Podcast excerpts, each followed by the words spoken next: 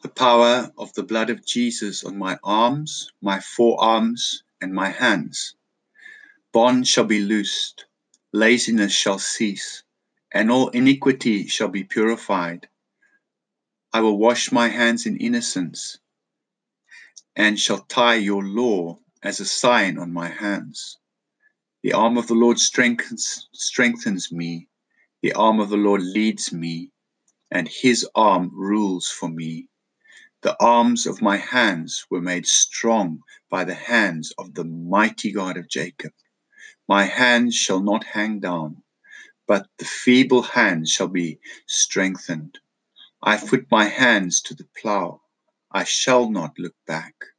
Their ornaments and weapons, the rings and the bracelets shall be completed. So my hands shall be filled with blessing and strength and shall be accompanied with authority. The work of my hand shall be established, and the will of the Lord shall prosper in my hands. Amen.